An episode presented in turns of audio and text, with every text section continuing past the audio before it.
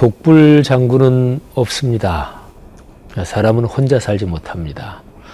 하나님이 사람을 창조하실 때 한 사람을 창조하지 않으시고 남자와 여자를 창조하셨습니다. 창세기에 기록된 창조의 기사를 보면 먼저 아담을 창조하시고 그 다음에 하와를 만드시고 그런데 어쨌든 하나님이 사람을 만드시되 남자와 여자로 그러니까 사람을 그 근본 존재의 특징에서 더불어 사는 존재, 동반자 이런 존재로 사람을 만드셨다는 거죠. 사람은 늘 인간 관계 속에서 살아갑니다. 그래서 사람으로 살아가는데 행복의 기본 조건은 친구가 있어야 합니다. 보통 나이가 들고 노년이 되면 그러면 뭐가 필요하냐? 노년의 행복을 위해서 필요한 게 뭘까요? 뭐 노년의 행복을 위해서 꼭 필요한 뭐 네 가지 다섯 가지 이런 얘기 하잖아요. 뭐 적절한 어, 품위를 지킬 정도의 돈이 있어야 된다. 또 건강이 있어야 된다. 그리고 뭐 친구가 있어야 된다. 이런 얘기 많이 하잖아요. 친구 진짜로 중요한 거죠. 평생을 같이 살아온 내외가 그야말로 나이가 점점 들어가면서 진짜로 좋은 친구가 되는 것.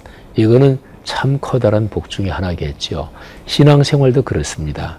내 주변에 좋은 친구가 있어야 돼요.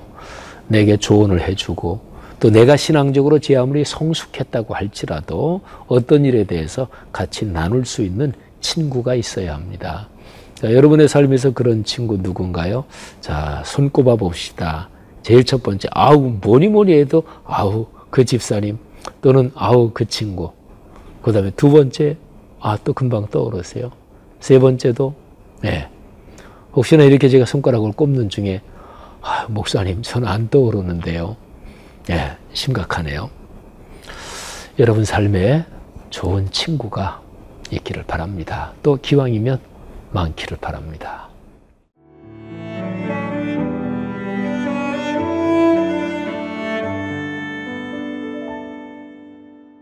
사도행전 22장 12절에서 21절 말씀입니다. 율법에 따라 경건한 사람으로 거기 사는 모든 유대인들에게 칭찬을 듣는 아나니아라 하는 이가 내게와 곁에 서서 말하되 형제 사울아 다시 보라 하거늘 즉시 그를 쳐다보았노라 그가 또 이르되 우리 조상들의 하나님이 너를 택하여 너로 하여금 자기 뜻을 알게 하시며 그 의인을 보게 하시고 그 입에서 나오는 음성을 듣게 하셨으니 네가 그를 위하여 모든 사람 앞에서 네가 보고 들은 것에 증인이 되리라. 이제는 왜 주저하느냐? 일어나 주의 이름을 불러 세례를 받고 너의 죄를 씻으라 하더라. 후에 내가 예루살렘으로 돌아와서 성전에서 기도할 때에 황홀한 중에 봄에 주께서 내게 말씀하시되 속히 예루살렘에서 나가라. 그들은 네가 내게 대하여 증언하는 말을 듣지 아니하리라 하시거늘. 내가 말하기를 주님 내가 주를 믿는 사람들을 가두고 또 각 회당에서 때리고 또 주의 증인 스테반이 피를 흘릴 때에 내가 곁에 서서 찬송하고 그 죽이는 사람들의 옷을 지킨 줄 그들도 아나이다. 나더러 또 이르시되 떠나가라. 내가 너를 멀리 이방인에게로 보내리라 하셨느니라. 사람은 누구나 다 평생 동안 참 그분이 진짜 고마워. 뭐 스승이든 선배든 아니면 친구라고 표현하든 또 친구를 폭넓게 이 단어를 사용하면 뭐 나보다 연배가 위인 분이나 아래인 분이나 참 좋은 친구 이렇게도 표현하잖아요. 사도 바울에게는 그가 평생 동안 아 그분이 있지 못해 그분 너무 좋은 친구야 그분 참 고마운 분이야 이런 사람이 어, 바울에게는 어떤 사람들이었을까요? 뭐 여러 사람이 있었을 거예요. 뭐 예를 들면 누가복음과 사도행전을 쓴 의사 누가 이 누가는 성서학자들의 연구에 따르면 바울이 나중에 로마로 죄수의 몸으로 정확하게 말하면 죄가 확정된 건 아니까 피의자 신분이라 그럴까요? 그렇게 끌려갈 때 아마도 개인 노예로 등록해서 그래서 바울을 섬겼을 것이다.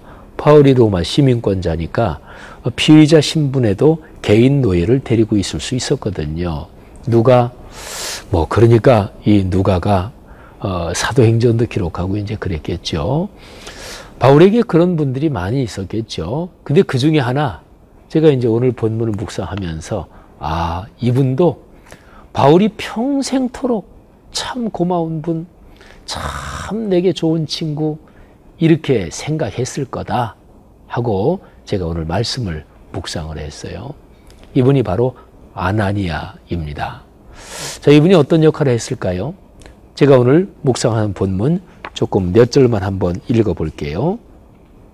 사도행전 22장 12절 율법에 따라 경건한 사람으로 거기 사는 모든 유대인들에게 칭찬을 듣는 아나니아라 하느니가 지금 담에색입니다. 담에색에 사는 모든 유대인들에게 존경을 받고 칭찬을 받는 아나니아라고 하는 사람이 있었는데 경건한 사람이었고 그리고 예수님을 주님으로 믿는 사람이었습니다. 근데 아나니아가 사도 바울에게 옵니다. 물론 주님으로부터 지시를 받았죠. 그러면서 이렇게 얘기합니다. 형제 사울아 다시 보라. 그래서 환하고 밝은 빛 가운데 시력을 잃었었는데 다시 보게 됐습니다. 그리고 나서 아나니아가 계속해서 바울에게 얘기하는데 아나니아가 하는 얘기는 뭐냐면 바울이 부활하신 주 예수 그리스도를 만났는데 그 주 예수 그리스도께서 바울에게 당신에게 이런 소명을 주신다. 그거를 전달해 주는 메신저 역할을 하는 거예요. 그건 간단합니다. 하나님의 거룩한 뜻을 알게 하시고 그래서 하나님의 거룩한 의인 말하자면 메시아 그리스도를 만나 그분의 음성을 듣게 하셨는데 어, 그분을 증언하는 증언자가 돼야 된다. 그런데 중요한 것은 하나님께서 바울을 이방인들에게 보내신다 하는 구절입니다. 어, 바울의 일생에 대한 기록 중에서 굉장히 중요한 기록이에요. 오늘 우리가 묵상하는 본문 21절 어, 보면 나더러 또 이르시되 떠나가라 내가 너를 멀리 이방인에게로 보내리라 하셨느니라. 사도 바울은요 실제로 그 이제 전도하면서 다닌 사도행전의 기록을 보면 어느 도시에 가든지 거기에 유대인의 회당이 있으면 언제나 예외 없이 유대인의 회당에 들어갔습니다. 그러면 유대인의 회당이니까 거기 모이는 사람들은 주로 유대인들이잖아요. 그러니까 바울은 끊임없이 유대인들에게 복음을 전했습니다.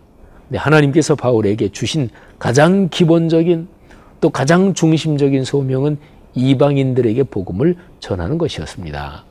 실제로요, 사도 바울 그의 전도를 통해서 1세기에 예수 그리스도의 복음이 유대 사회를 넘어서 헬라 세계로 이방 세계로 퍼지게 되는 거죠.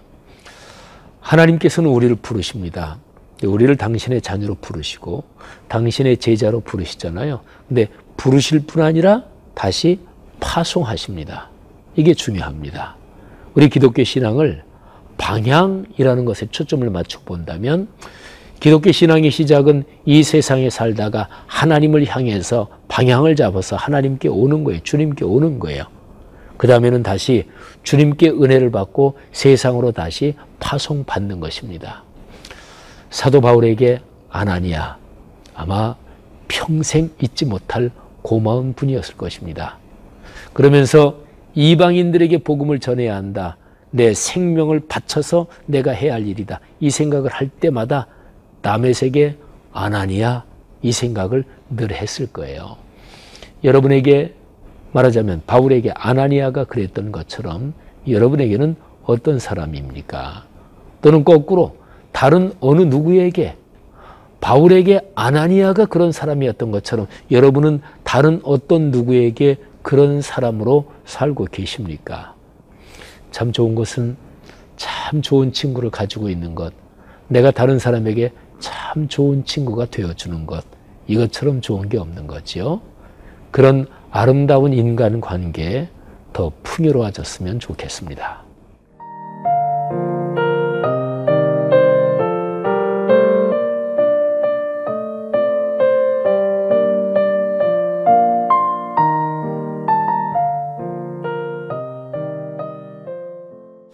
바울이 담에색 도상에서 부활하신 주 예수 그리스도를 만나고 그리고 이제 바울의 평생의 소명, 평생의 할 일을 위해서 이제 파송을 받는 거예요. 하나님은 아나니아라고 하는 경건한 사람을 통해서 바울에게 메시지를 전합니다.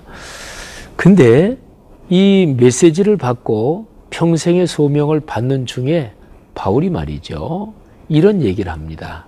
요 바울의 표현, 요 얘기가 이제 바울을 이제 연구하고 묵상하는데 굉장히 중요해요. 자, 두 절 말씀인데요. 한번 들어보세요. 사도행전 22장 19절 20절입니다. 자, 주님께서 아나니아를 통해서 하시는 말씀을 듣고 바울이 주님께 드리는 말씀이에요.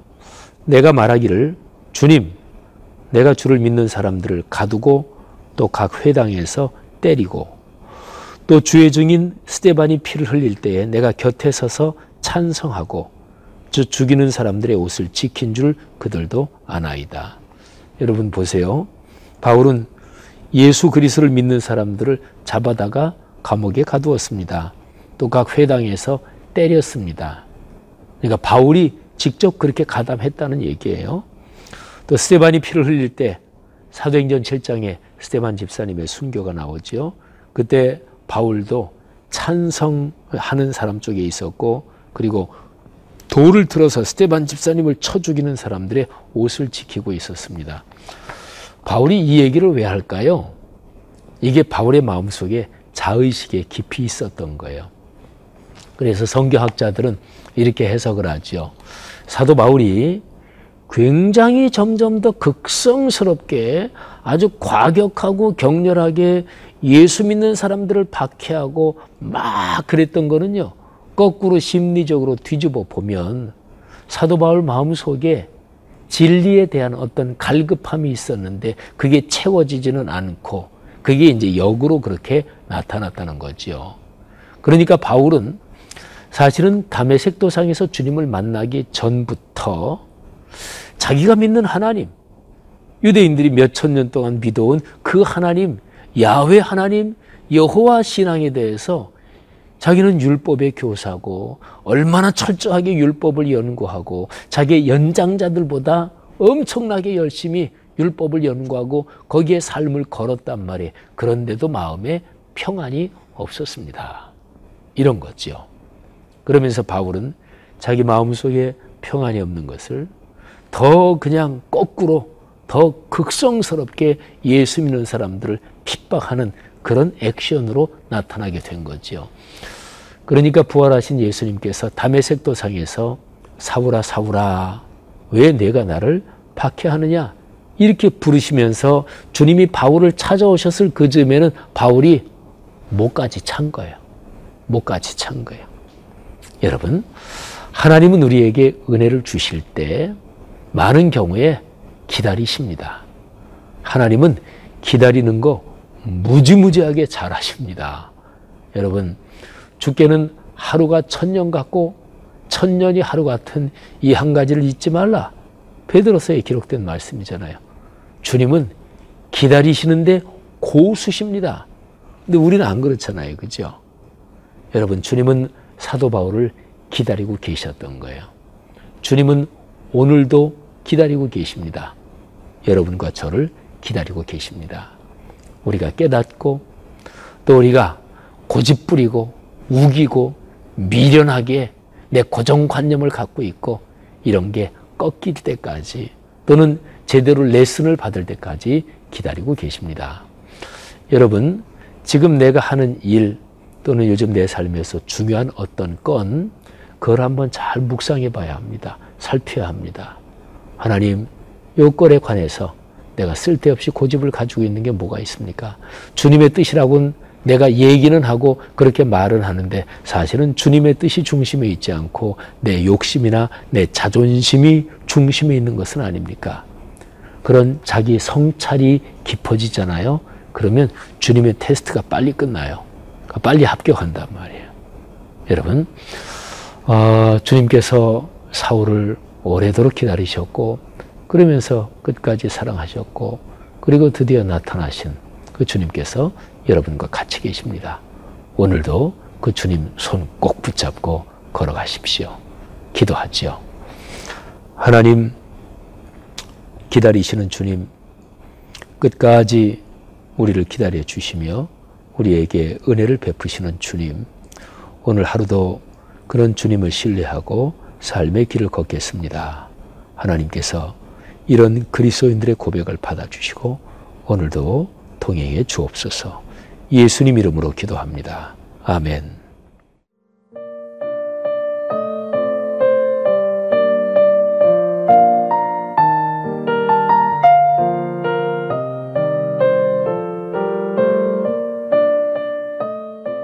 이 프로그램은 시청자 여러분의 소중한 후원으로 제작됩니다.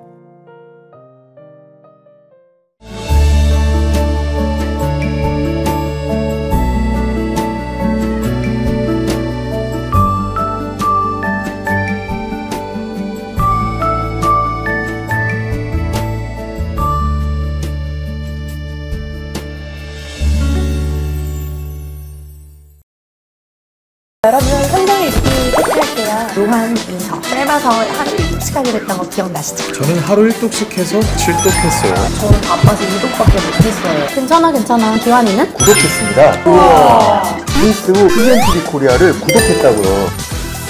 이런 좋은 페이지가 있었네. 어 저도 봤어요 이 영상. 지금 바로 페이스북 가서 CGN TV 코리아 구독.